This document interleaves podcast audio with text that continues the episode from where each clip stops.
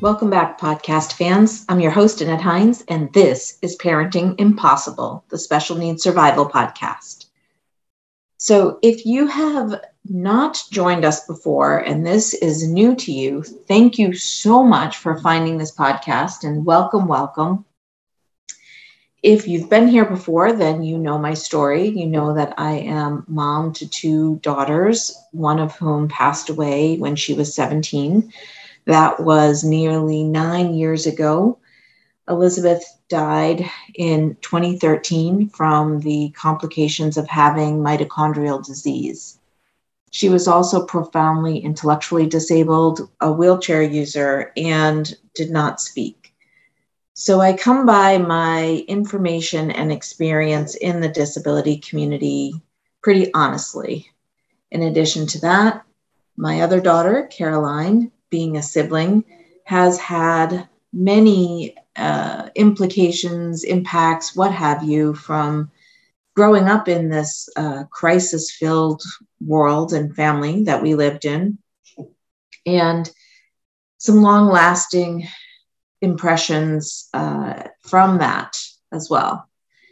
I wrote a book a while back called Butterflies and Second Chances, a mom's memoir of love and loss, and started this podcast shortly thereafter, including um, a Facebook group, a private Facebook group called Circle of Care, which was meant to really be a home for anyone who is in the disability community or touches the disability community why am I doing all of this? Why do I do so many things? Um, surely none of this is making me money right now. I can tell you that this is not part of the professional side of me, which is attorney and advocate, trustee, guardian, etc.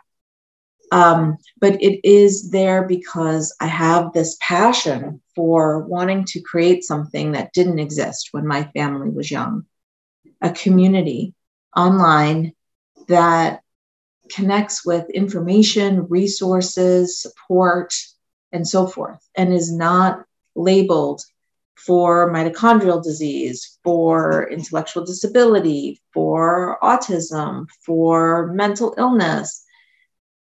It is for everybody. And I want us all to come together because when we do, when we share information and support, we really create power, a powerful entity. We create something that has a center and can move mountains. And so that is what I am working on right now. I am telling you all this because one of the themes of this podcast is sharing our stories. So important. And today, our guest is all about that. Um, and I am all about that. In addition, I wanted to tell you before I jump into our podcast for this week, I wanted to tell you about the next thing that we are doing at Special Needs Companion. I have created a, an online course on transition planning and a few others, which will roll out shortly. But this is the one that I am starting with. It's called a Transition Masterclass. And along with it is a group coaching program where you can join and become part of a cohort of people who are in the disability community. Again, not just a group for parents, not just a group for individuals impacted by disability, not just a group for professionals. It's a group for everybody to join and come together whether you're a parent, a caregiver, an individual who needs this service and resources and support for yourself, somebody who's a caregiver, somebody in the disability community who works as a professional or maybe a volunteer, anyone who wants to be an ally to the disability community, this is for you. So, this class slash course and group coaching program is meant to provide a cohort of peers for you to move through this coaching program with and then take out with you so that you have your own ready made support group. I'm testing this now with a beta class, and this beta test will hopefully um, by mid August give us the information that we need to perfect it. I don't want to roll this out to the public until it's perfect. I want it to meet everybody's needs. So I am being fanatical about the idea of testing. And um, if you are someone in the disability community who would like to be part of this test, please let me know by emailing us at hello at specialneedsfamilyservices.com. Thank you so much for your support always, always, always. Thank you for listening. Now, going forward today, I want to tell you about Kate Swenson, who has a new book, Forever Boy. It's about her family and how her son's autism has greatly impacted their family, but ultimately making them better people. The beautiful piece of this is that it's real, it's raw, but it's also um, it's all about motherhood and unconditional love. And you know i hate that word inspiring but it is it's inspiring. Um, it's uh, you know it's her next step in her journey. She started a blog many years back called finding cooper's voice. And she reached thousands of parents of children with autism through that blog as she chronicled her son Cooper's existence, his life, and their family's life together.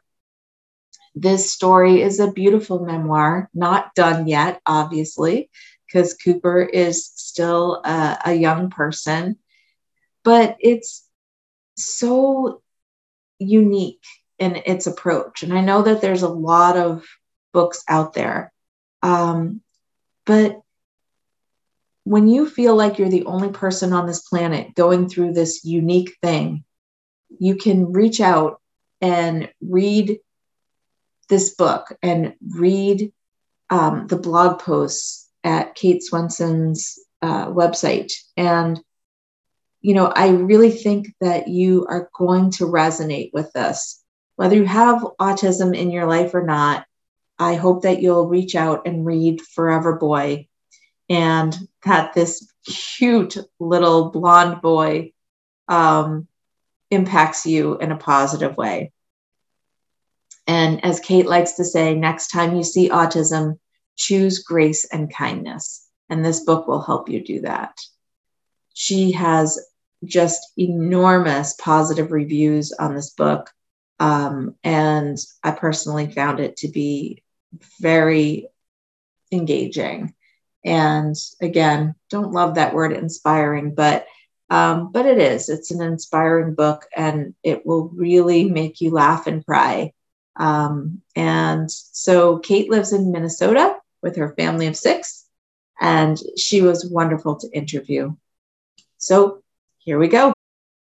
I am so excited today that we have Kate Swenson with us. She is a mom, an mm-hmm. author, and just an extraordinary person. So I am super excited. Thank you for joining us, Kate. Thanks for having me. So um, I went through your blog, hadn't really seen it before a few months ago when we started trying to coordinate having you on the show. And it really resonates with me as a parent of a child with a disability and so many things that you were feeling and expressing. And of course, all of the same things that came out in your book, which we'll talk about in a few minutes, they just landed for me. Um, obviously, I would love for you to just introduce yourself and your family to our audience because this is where it all starts, right? Yeah, so I am Kate. I'm from Minnesota. I have four kids. Cooper's 11, and he is my kiddo with autism. I have Sawyer, who's nine, Harbor, who's three, and then a baby who just turned one a couple days ago. Her oh, name is wow. Winnie. So we have a really busy life in general. Um, one thing I always like to say is I have four kids. I don't have three kids and one with autism. I right. think people assume and think that you know, I parent them differently or think differently. Nope, they're all my little monsters and they're all wonderful and perfect. And I'm a, you know, a writer, a blogger, and I hate the word influencer, but I, that's sort of some of the things I do. I worked my career in nonprofit and then I moved to PBS, the TV station, and adored it. But after I had my third baby, I started, um, you know, being able to make a living on Facebook and earn money in other ways. And I was like, well, why am I doing both? I can't do both and mother. Right. I can't. I can hardly do mothering. So, um, quit my job, took a leap of faith, and my husband's a self-employed insurance agent. So it was a big leap for us. Wow. And it, it's been very positive. It's been besides having no balance, um, it's wonderful. yeah. So that's a job that you do all the time, right? And it's kind of hard to say, okay, it's five o'clock, I'm done today. It um, and I always like to tell people it's not about work life balance, it's about work life integration. Oh. So, yeah, as a parent who lives this life but also works in this life, it's really all about integrating the pieces of your professional life to your personal life and your family life and your spiritual life and all of those things and figuring out where that all fits because there's just no such thing as balance. I never found it anyway. I, I just don't think that it's realistic. Yes, that's a really good. Yeah, that's a good point. Mm-hmm. So I am super excited to you know chat with you today about your book, but let's take it back a little bit to when Cooper, your son, was first born. You know how just kind of talk about some of the feelings and emotions that you were experiencing that you do write about. Mm-hmm. I was so excited to have a baby. I mean, it was I just became obsessed after getting married. I, I, was so excited to be a mom. Still am. I have four kids. Obviously, love love the baby kid life. Um, but um, pretty traumatic delivery, and I hear that from a lot of other moms. That's kind of an interesting like thing that uh, you know combines a lot of us. Um, yeah, and you know he was really struggling to breathe, and he was a big boy and struggling to come out, and when he was finally out and in my arms and the nurses left the room and my husband and I were like looking at him and I remember he was the softest thing I'd ever felt ever. He was just so soft and he looked so confused and he looked scared and like he didn't know he was supposed to nurse and he didn't know he was supposed to snuggle in. It was just you know right away i had been around kids a lot um, and it something immediately felt just a little bit um, i never know what word to use off amiss different just something just felt like it was going on. Yeah. And it didn't go away. So um, went home and he really struggled to nurse and he struggled to sleep never slept had to um, you know pump and bottle feed instead. He has pretty severe apraxia. We obviously didn't know at the time but he couldn't ever figure out right. a latch. So right away he just seemed like a really anxious baby. And my husband didn't know any different because it was the first baby he'd ever been around. But i was like something's going on here. And i i talked to my pediatrician about it right away my mom my mother-in-law. And no one really took me seriously Right. You thought I was a first time mom. And, you know, as time went on, he, he was meeting some of his physical milestones and we settled into parenting and we, but, you know, Cooper was the boss. He was a, he demanded a certain life and, you know, we had to, we had to really make it work and, um, just turned our, our world upside down. Of course, so much love and so much joy, but, um, it was hard in the beginning. Yeah. You talked about um, how you were looking for someone to relate to and that you had a lot of feelings of loneliness after your diagnosis. Can you just talk to me about that a little bit? Yeah, so I have a story. I don't know if it made the book, but I was pregnant with my third son, and we had just moved into a new neighborhood. Cooper would have been seven and he was um, entirely nonverbal at that point. So no spoken words at all. And really didn't have many approximations. He just was just really happy and content and did his own thing and kept to himself. And we moved into this new neighborhood with like 50 kids and like so i mean it was like just your dream neighborhood. Mm. and my husband was immediately in the garage you know drinking beers with the neighbor dads and um, all the moms were outside and cooper wouldn't let me go outside he wouldn't let me. He needed me to be in the house with him. And our, our then five year old was outside and he'd be gone for, you know, tw- I joke, 12 hours at a time, you know, playing and just checking in for a snack and a drink. And I cried for a week straight. And I was pregnant, but I, so it could have been hormonal too. But I was sitting on the couch and, and, Cooper would not engage with me at all. And I was like, is this it? Is this, is this the rest of my life? You know, just wanting so much for this adorable, beautiful little boy to play with mm-hmm. me and talk with me. And the loneliness is hard to describe and it's hard to really talk about because there's judgment that comes with that. And I don't, yeah. I, I like to shy away from that, the, the negative parts, but I could I, I could see him and I could touch him and I could smell him, but I couldn't reach him. And it's since changed to give parents hope, but it was a really lonely time for me a lot of those years. Mm. And you didn't feel like you had anybody to talk to. I mean, you talk about creating a place where people feel understood and heard. I so resonate with that, by the way. And, you know, it was just something that you needed, but you didn't have it. So you've created it. Mm-hmm. So well, that's it's so interesting really- when they say, I mean, so Cooper has autism and the numbers, you know, everyone says a different number, but one in 44. It's like, well, where are they? You know, I'm in my, I'm stuck in my home with three locks on every doors and locked windows and alarms to keep him safe and keep him alive. And, you know, I'm peering out my window, like, where is everybody? So yeah, I had to create it because I'm a social person and I'm, an empath and I need other people. And I just wanted to find one mom that I could just text at 3 a.m. and be like, this is hard. Or, you know, and I feel like so many people in our lives have good intentions, wonderful people, but they're trying to fix or they're trying to rush you through or they're trying to gloss over. And it's like, I can't do that my whole life. I got to just live in this. Yeah, people have a hard time getting real with some of the things when you have a child with a profound disability like we do. They do. It's very difficult for people.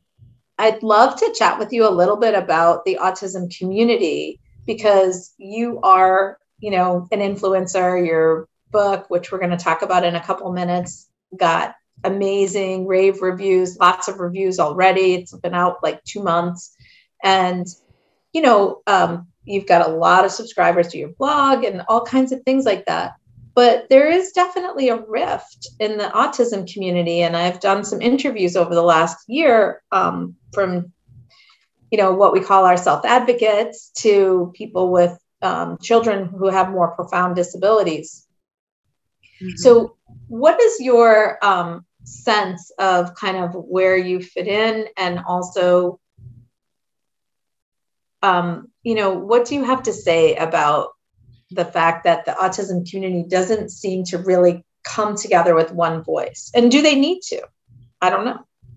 Well, I think, you know, one of the things that I really feel is that there's room on the internet and in the world for all of our voices. Like, I think we absolutely need self advocates that can guide and teach and tell us and help us as parents. I think we also need parents on the other side and we need teachers we need therapists we need all these different voices right um, one thing that i really don't like is the angry advocacy and that's not necessarily just from one one of the sides. I see a lot of angry advocacy and i don't want to live that life. I don't want to live in an angry place just for my own mental health.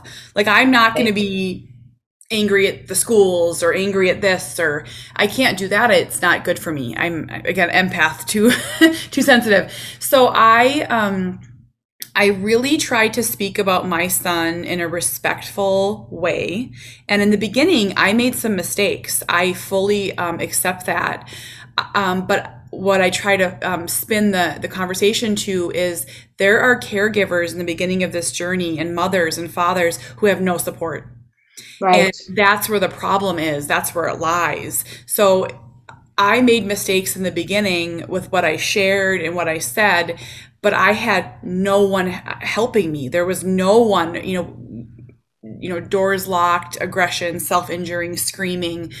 You know, you call social services, you call help, and no one comes. And I think we can't forget those people. We can't forget those mamas and those dads that are going through that. So I try to walk a very straight line and stay in my own lane and bring in self advocates when they want to collaborate. Right. and um, lift up moms and dads that need a support system. I try to do that as best as i can. I get left alone a lot of the times now because i i won't fight. I'm not a fighter about it anymore. But it's true that they really do try to draw you in. And you know i i was wondering if you had haters and you know negativity coming at you. I certainly there are people out there who feel that we shouldn't share anything about our children. Yep. Disabled and, or not. Disabled right. or not. Yep. And um, I, you know, definitely understand that and, you know, can appreciate the fact that, our, yes, our children don't have voices. Um, they can't say, no, don't put my picture up, mom, you know, don't talk about this, mom. But it, I feel that that's stealing my voice, you know? And I need to have that voice and I need to express myself because there were days when I felt like I was going crazy. And I was raising my kiddos at a time when we didn't have this luxury of being able to connect electronically. If you couldn't get out to a meeting to yeah. meet other parents, you just, you know, you didn't meet anybody. And I couldn't. Yep. So we now, like through this wonderful medium that we have, we can reach that mom in North Dakota and Alaska and, you know, in rural Florida and wherever. And it's it's amazing that we can all connect around common grounds. Well, and I think what I truly believe in my heart is that I and Cooper have made such a difference in the world of autism for people that had no idea, that never heard of it, don't know a person with autism. They see this little boy doing these you know, confusing, funny, amazing, awesome things, all of it mixed together. And next time they're at the grocery store or school, they're not afraid they're not judging. They're they they understand. And and i really think that he has made such a difference in the world from his little house here yeah. that um if i was to you know i could stop talking about autism. I suppose i could but i think it would leave a big void in the world of advocacy. And i i, I just that feels so wrong to me to not share him. He's i mean it just feels so wrong so take me back then to that first moment when you decided to go from being your mom self to putting yourself and your family out there. Well, I started that first decision. Yeah, so I started. Um, it's actually you know kind of a two part thing, really, because I I started with a WordPress site a million years ago. Cooper would have been. I started when he was like three, so he wasn't diagnosed yet, but I knew something was going on. So I started, and it was just kind of some really raw writing, and I didn't change it or share it with anybody. I just wrote and press publish, and maybe five people read it. But then when I started to decided to start a Facebook page, that's when I really grew. And that would have been probably four and a half years ago.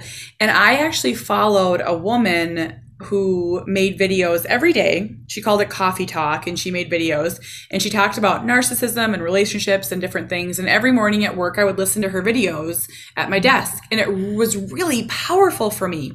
And I thought, why can't I just talk about some of these feelings that I'm having. And I'll tell you, I truly didn't believe that I could say anything offensive. I knew nothing of negativity in the community. I knew nothing of hate towards mommy bloggers.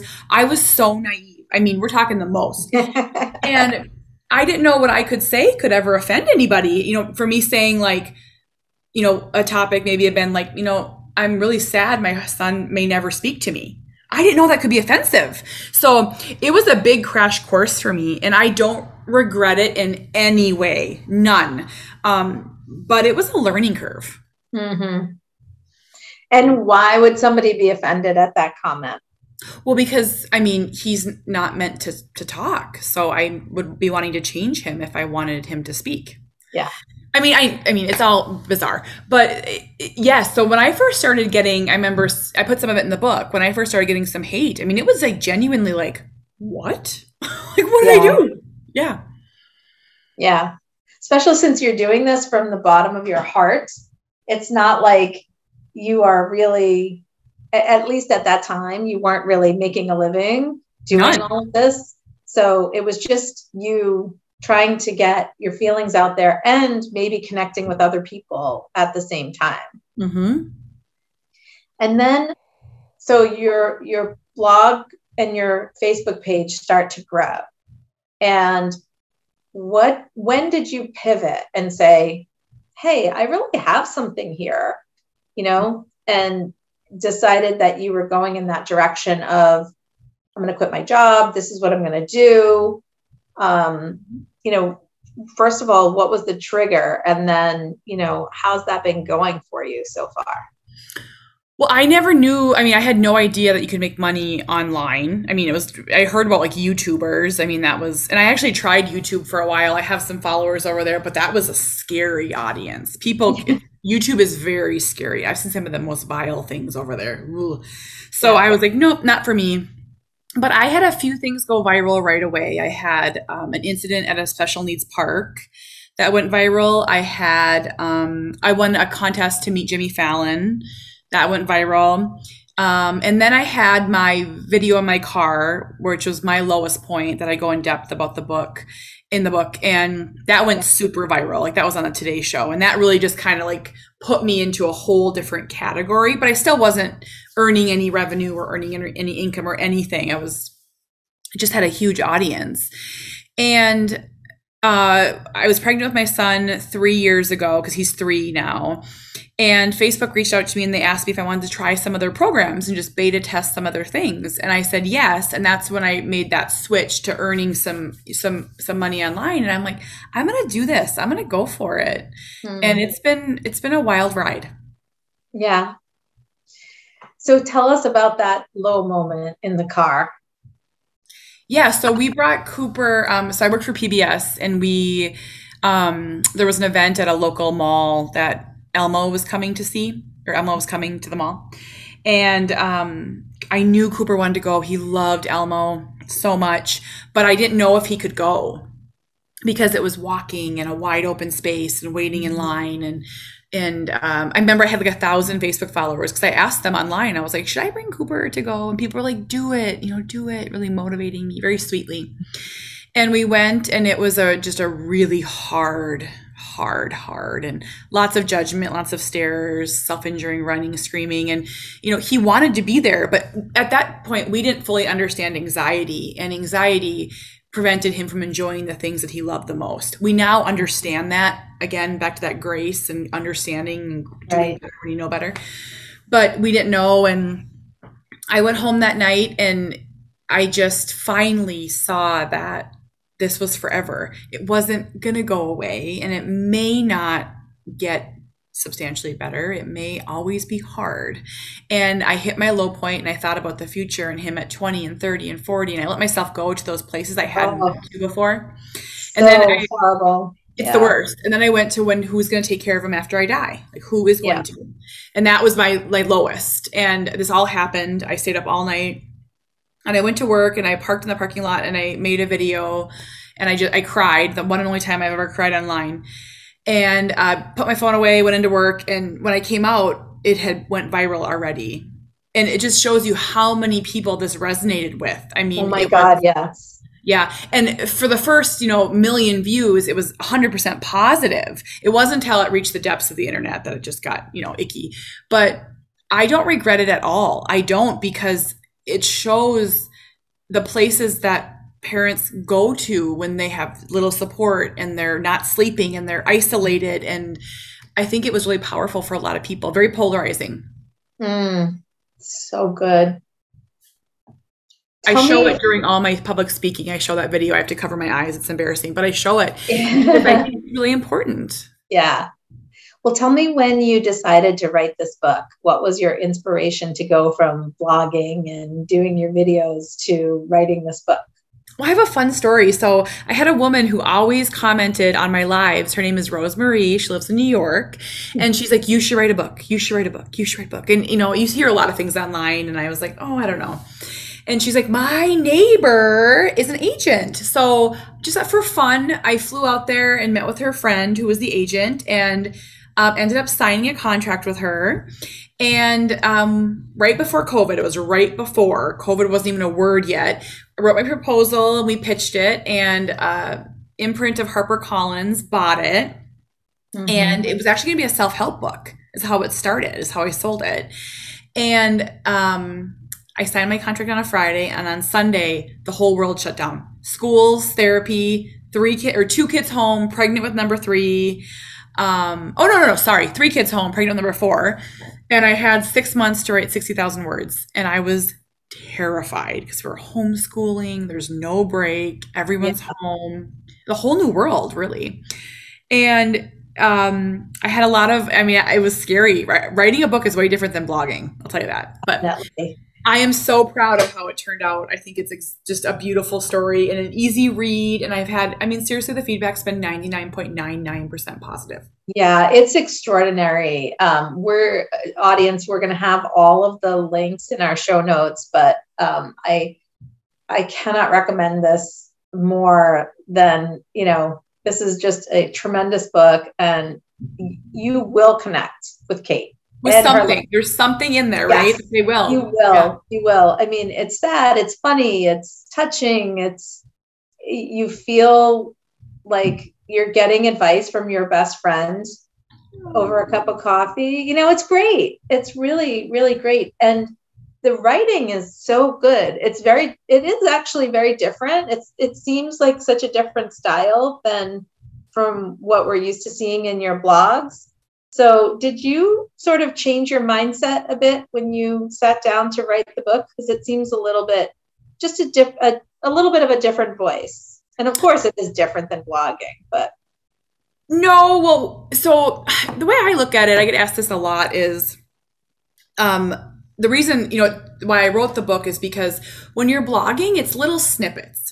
And what I don't like about that is, and, and it's why I'm kind of tight lipped online because I don't want to write about medications in a two paragraph thing. I don't want to write about aggression or self injury because Joe pops in from over here and thinks naughty kid, bad parenting, terrible child. I don't like that. I can't control mm. the narrative, if that makes sense.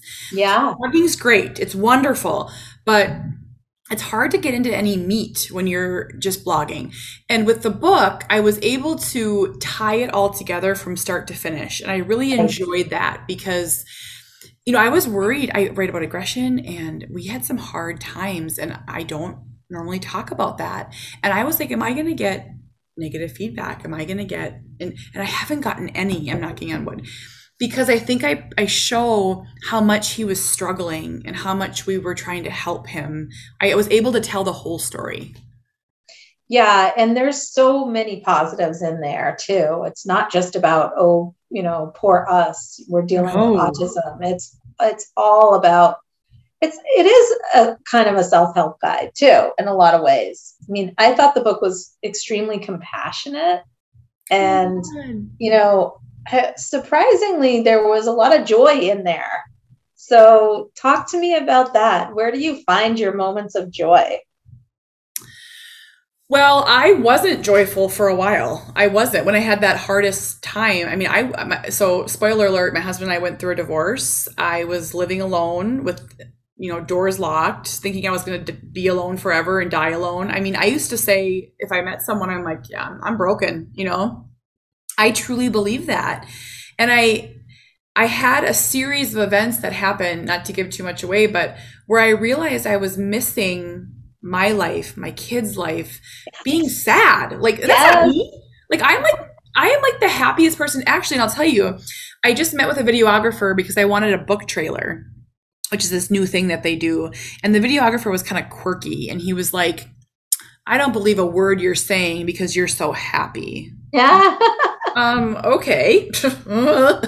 I'm not going to go with you, but I don't feel like we have to, I, I was negative. I was heartbroken. And, um, but after this series of events that I go into in the book, it's like, there is so much joy here. There are such beautiful lives. There's so, so many great parts to this that I'm living and I'm not going to miss it. Yeah. Yeah. I totally went through that. I'm I'm sorry to keep saying this, but I really like really we could be sisters. from a different generation. I totally went through this, and there was an aha moment for me where I just got to a point like we're we're not going to be living to wait to die or living waiting for the other shoe to drop. We just have to do things like a normal family. We're going to go out to the park and the zoo, and yeah, it's going to be hard and it's going to yeah. stink. Mm-hmm. And you know, I single parented for for a decade, literally, um, before I got married again, and and it was hard, mm-hmm. but we did it, and we went on little trips, and we, and I I decided that I needed to spend time with each child differently. Yeah, yep. I wanted to ask you about that, Kate. Mm-hmm. What about the siblings? You know, yeah, how does this wanna, all fit in? I want to touch on that, but but that's something you just said is if someone was to pop in our lives and watch, you know, through the window, if we're out or whatever we're doing, our best days are probably still someone's hardest days. But for us, they're like the best. Like, you know, we went to we went to a grad party the other day and we were able to stay for an hour and a half. I mean, Cooper was able to stay for an hour and a half. It was like I have goosebumps because it was so powerful that we yeah. were there with our family and Jamie and I had to stand right by him the whole time, but he sat and he watched his iPad and he ate jelly beans. And you know, someone probably watching us would probably be like, oh, "That's sad. They, they, had to leave and they couldn't mingle." And it's like, "Oh my gosh, we're here!" you know? So I think it's mindset. It's mindset. Um, yeah. Siblings. So we have three other kids. We are a very very um, busy family. But i will say i had and it still creeps in a lot of sibling guilt. And i talk a lot about this in the book. Yes. I have a son that's two years younger than cooper who is just an absolutely amazing kid. And um, i don't have pictures from his first birthday. I don't remember his first birthday. Um, i'm sure they're there but we were in full blown crisis. And I was bringing this up yesterday because we had a birthday party for our fourth. And I'm like, I have so much guilt. And, you know, I spent the night looking through photos and he had the most beautiful life. He has the most beautiful life, right? But we beat ourselves up in areas that were the most mm-hmm. vulnerable, right? So, um, it's taken me a long time to not feel guilty about those early years. But if I shift my mindset again, yes, we were always home. Yes, we couldn't travel. Yes, we couldn't go anywhere. But that means I built a lot of forts and I played a lot of Nerf guns and I played a lot of Legos because yeah. it was just us. No, we didn't have play dates. No, we couldn't have people in our home. But so um, the sibling thing has been probably the hardest for me to to grow in and figure out. My two younger kids, I don't have any of that because life is just easier now and they are so great with Cooper and Cooper, you know, they just they're like ships in the night and sometimes the ships bump into each other and Cooper's gentle with them and kind and um it's it's a it's hard and it's probably the question I'm most commonly asked is about mm-hmm. siblings. Mm-hmm. Do you find time individual time for each of them? So that's our biggest thing that we do. So Sawyer, our second kiddo, is in three different sports leagues. Oh my gosh. So a lot of time. We have finally figured out the para aid babysitter whatever you call it respite here so we have two college girls that help us that may mm-hmm. watch cooper or stay with cooper you know we we've we work really hard to give everyone their own time where we struggle is my husband and i we have no quality time really. Because it's always one kid with us or two kids or three. So you mentioned going through a divorce. Do you want to catch the audience up on your life now and what yeah, happened so, then? Yeah so my husband and i got divorced and you can read all about that in the book. I'm very honest about it and i think one thing i'm proud of is it's there's no finger pointing. It's we both made a lot of mistakes and neither of us are really wrong and neither of us are really right. It's kind of one of those funny things. And then uh, it was about a year and a half after we got remarried to each other mm-hmm. and went on to have two more kids. And it's, we no longer have any disagreements about autism or Cooper. We, we really come to the table as equals now. And what kind of work did you have to do between the two of you to get to that place? Well, we really dove into the love languages. I laugh about that because that was, and people bring that up to me. The love languages is a big thing for us because we're very, very different. Yeah um, right after we got back together, we had a designated date night. Every Thursday, we would go out. It was super important to us. We'd grocery shop or go for a walk or have dinner or just like six hours away. That was really good for us. Um, learning to listen to each other, learning to share duties. There is so much work that goes into Oh, um, God, disability. yes. And and for anyone that Oh. doesn't understand that, I call it the business side of autism. It's it's a full time job. Yeah. And I was very resentful because I was doing all of it. And um, then I would give some things to him. Then I was angry that he wasn't doing it as good as me. Like I have this memory of being like, I need you to call the insurance company and I need you to say this. And when they say no, say this. And when they Yeah. say no again, ask the supervisor. So like later that night, I was like, how'd it go? And he's like, I, I didn't get anywhere. And I'm like, what? I have to do it. Uh, but it's so much work. And if I can if one take one piece of advice, share some of it. Give some of that weight to your partner if you can. hmm And even people outside of your immediate family, Yes. if they're there and can Yes. stand up for you. Absolutely. So, um, one of the reviews I thought was fantastic because it said that you were basically pulling the curtain back on autism. Wow, that was that's really powerful. And Mhm. um, what about autism do you think that people don't realize or don't really know? Because it's autism is really everywhere now. I mean you know it's certainly much more widely talked about than it ever was when my kids were younger you know 20 25 years ago. But pulling back that curtain what does that mean to you? Well, where I worry, and I think it's gotten better, but when Cooper was diagnosed seven years ago, eight years ago, and I Googled autism, it was the autistic kiddo being the prom king, and it was, you know, a ch- autistic child with profound autism rocking and self injuring. There was no middle. Yeah And I think that still happens even today. So people know Rain Man or they know Atypical or The Good Doctor. And I want the world to know that there's a whole other side. There's a whole other world out here, and you may not see it because we're in our homes. And you don't see our kids because they're in different classrooms at school. And it's important that we talk about it and pull the veil back and share um, that they're kids like everybody else they have bright futures. Um, the world doesn't end with a diagnosis, but there are really hard parts, and we do need some Mhm. accommodations and we need some grace and kindness. And I think just by starting a conversation, one of my messages I say every day is you don't need a blog, you don't need a book, just start talking about autism. Your cashier, your mailman, your grandma, your aunt, just start a conversation. so beautiful Yeah. when you look at um, what you've done with the audience that you've collected, do you feel like you have become this great advocate for autism? I don't know. I don't know if anyone really thinks that. You know, I think what's so powerful for me is I had a woman email me and she was telling me how she was in the grocery store and she saw a young man with headphones, you know, big um, ear protection on and um, dressed a little funny and stomping his feet. And she's like, I helped the mom. Like she's like, I the mom needed help and I could do that because I had seen Cooper. And I'm like, I did my There you go.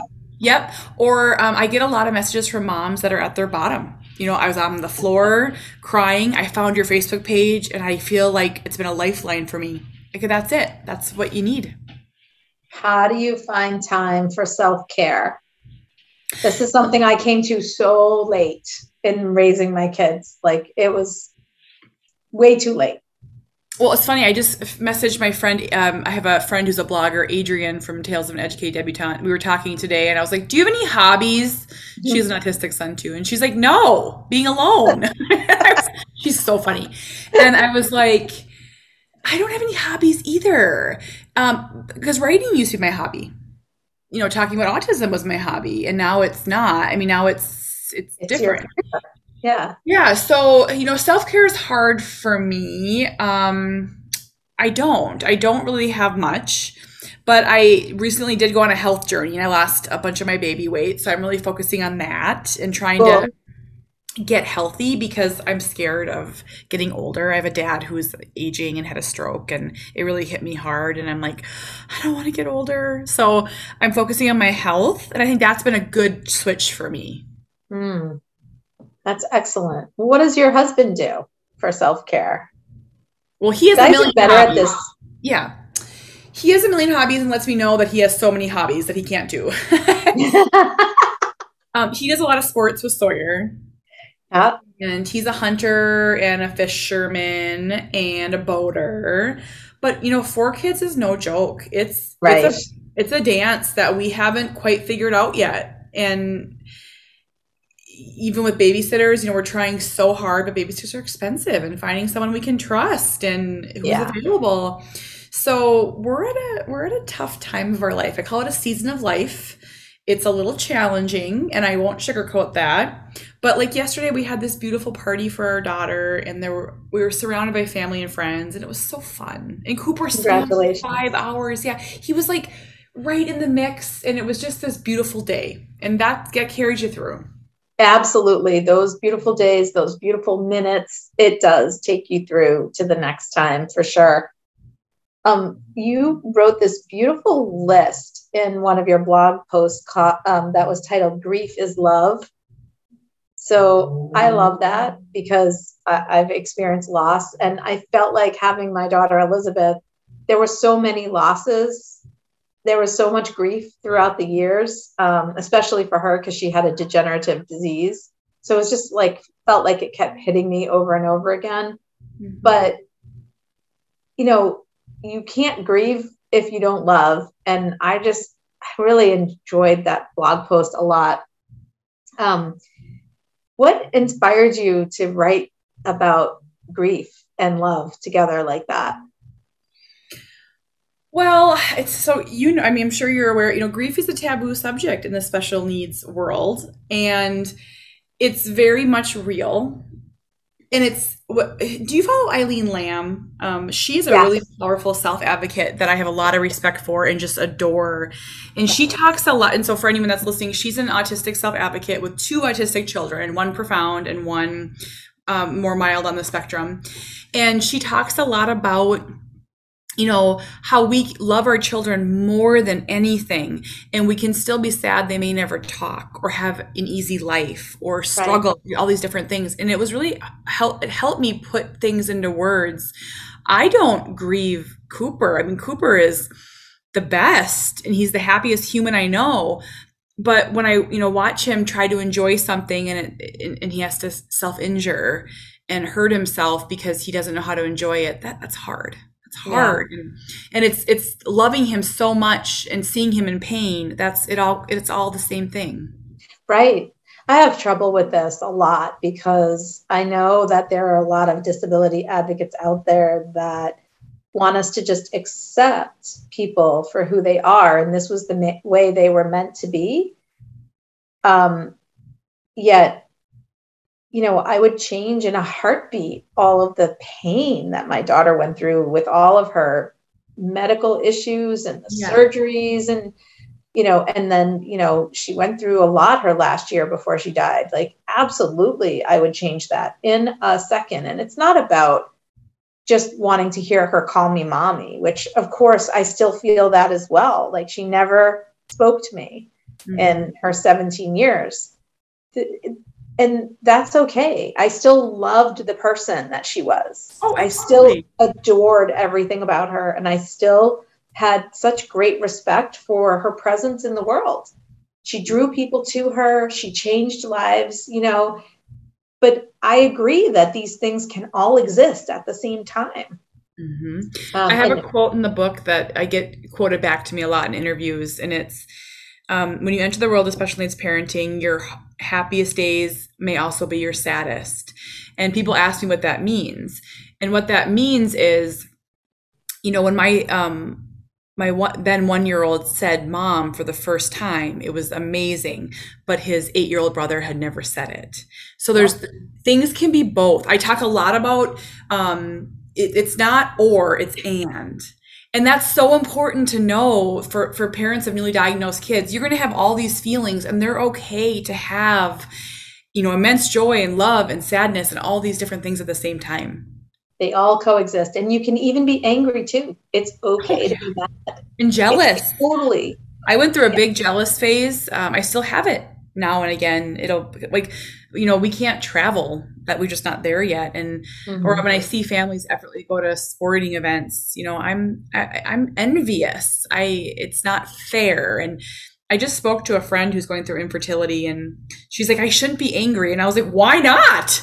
Like you're allowed to be angry. Life's not fair. I mean, don't let it don't let it wreck your day forever, but feel it, feel it, and embrace yeah. it. And I think that's when you start to heal.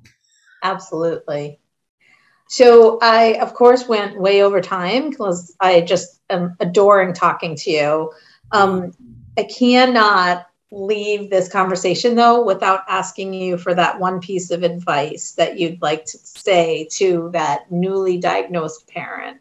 You know, mm-hmm. what would you like to say to that new mama and daddy? Mm-hmm. So those beginning years are really hard because you have to figure out everything. And I mean, you have to teach your child everything, and it, the mountain feels high, and you're carrying your child on your back uphill. Mm-hmm. Uh, the the piece of advice is try one more thing. Always try one more thing. And what I mean by that is, I can tell you a dozen times I would be standing in a hallway and a every door would slam in our face. There was no program for Cooper. There was no way to get him to communicate. There was no way to help him go to the bathroom. There was no way, no, no way. And I would give up for a night. And then the next morning i would try one more thing. And you can't give up on your kids because there's no one else that's going to fight for them like you are.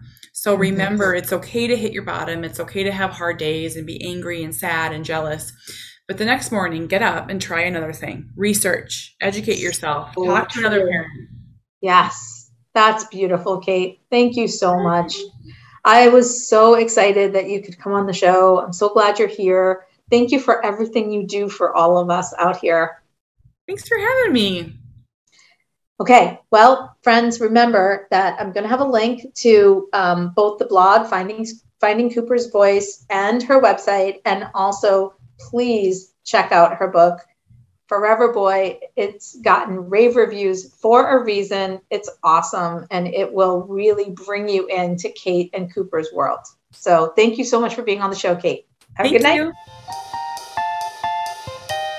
Hey, everybody. Thanks for tuning in. I just wanted to take a second to say how much I appreciate you taking the time to listen to these podcasts. I'm having a blast doing them, and I hope that you're finding the content to be what you were really hoping. If you are, please take a second to leave a rating and a review. It's so helpful in getting this content out to people who really need to hear it. Thank you so much.